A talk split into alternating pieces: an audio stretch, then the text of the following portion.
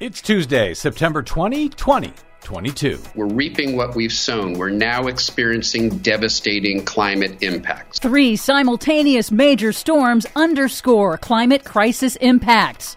Climate change juiced Pakistan's catastrophic flooding, study finds. Plus, this is my ancestors' land, and I feel like I shouldn't have to leave. Court blocks massive proposed plastics plant in Louisiana.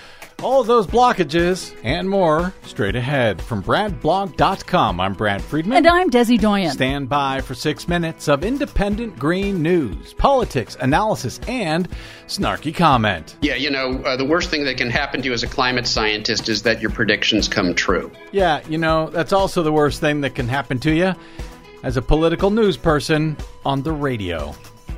This is your Green News Report.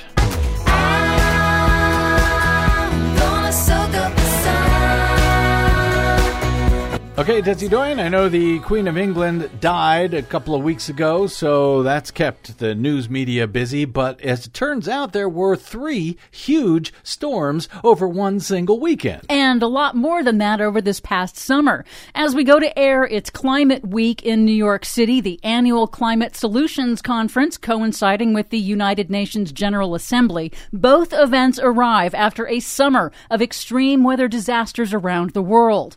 Pakistan is still reeling from one of the worst climate disasters in history. The World Health Organization warns of a second disaster. Waterborne and mosquito borne diseases are surging after unprecedented rains inundated a third of the nation, killing more than 1,500 people, and there is not enough medicine to treat millions of displaced people living in crowded camps.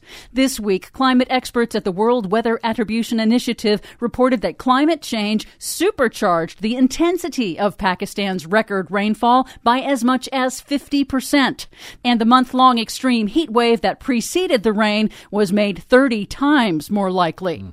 This past weekend, three powerful storms hit simultaneously around the world, underscoring the rising costs of inaction on climate change. Hurricane Fiona ripped across Puerto Rico as a Category 1 storm, causing a territory wide blackout on its fragile electric grid. Some areas received as much as 30 inches of rain, triggering astonishing flooding. As we go to air, one death has been confirmed, thousands rescued from the floods. President Biden has issued a state of emergency to free up federal disaster funds. I hope he's ready to throw them some paper towels. And FEMA says it learned from monster Hurricane Maria, which devastated the island five years ago this week. This time, FEMA pre staged emergency personnel and supplies. Also on Sunday, Typhoon Nanmadol slammed Japan, unleashing torrential flooding in mountain areas. More than 9 million people were told to evacuate. The storm is expected to cause billions in damages. In Alaska, the zombie remnants of Typhoon Merbok hit western Alaska as the most intense storm in 50 years, causing dangerous storm surge flooding over more than a thousand miles of Alaska's low-lying coastline, destroying bridges, roads, and coastal defenses. All within two or three days. Yes. And on Democracy Now!, climate scientist Dr. Michael Mann summed up the onslaught of extreme weather this summer from historic heat waves in China, Europe, and the U.S. to Pakistan's biblical floods and this weekend's crushing storms. We are witnessing the devastating consequences of climate change now. This isn't 10 years into the future. It's not way off in the Arctic. It's where we live now. We are experiencing devastating consequences of past climate inaction. And it really drives home the importance of taking action now. Yeah. And wait until it gets really bad.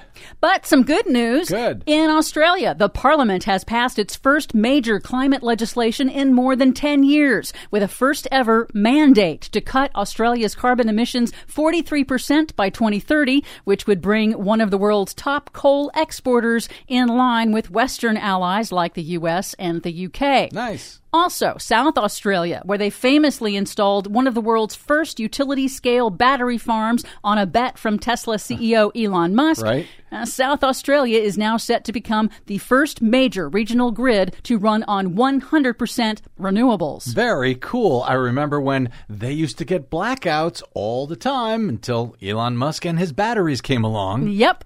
And finally, this is my home. This is my ancestors' land And I feel like I shouldn't have to leave my home to let an industry come in here and destroy what was built up for us from generations. A state district court in Louisiana has revoked air permits for a massive proposed $9 billion petrochemical plastics complex in the majority black district of St. James Parish, a region known as Cancer Alley because of high cancer rates among residents living near a large number of polluting industries.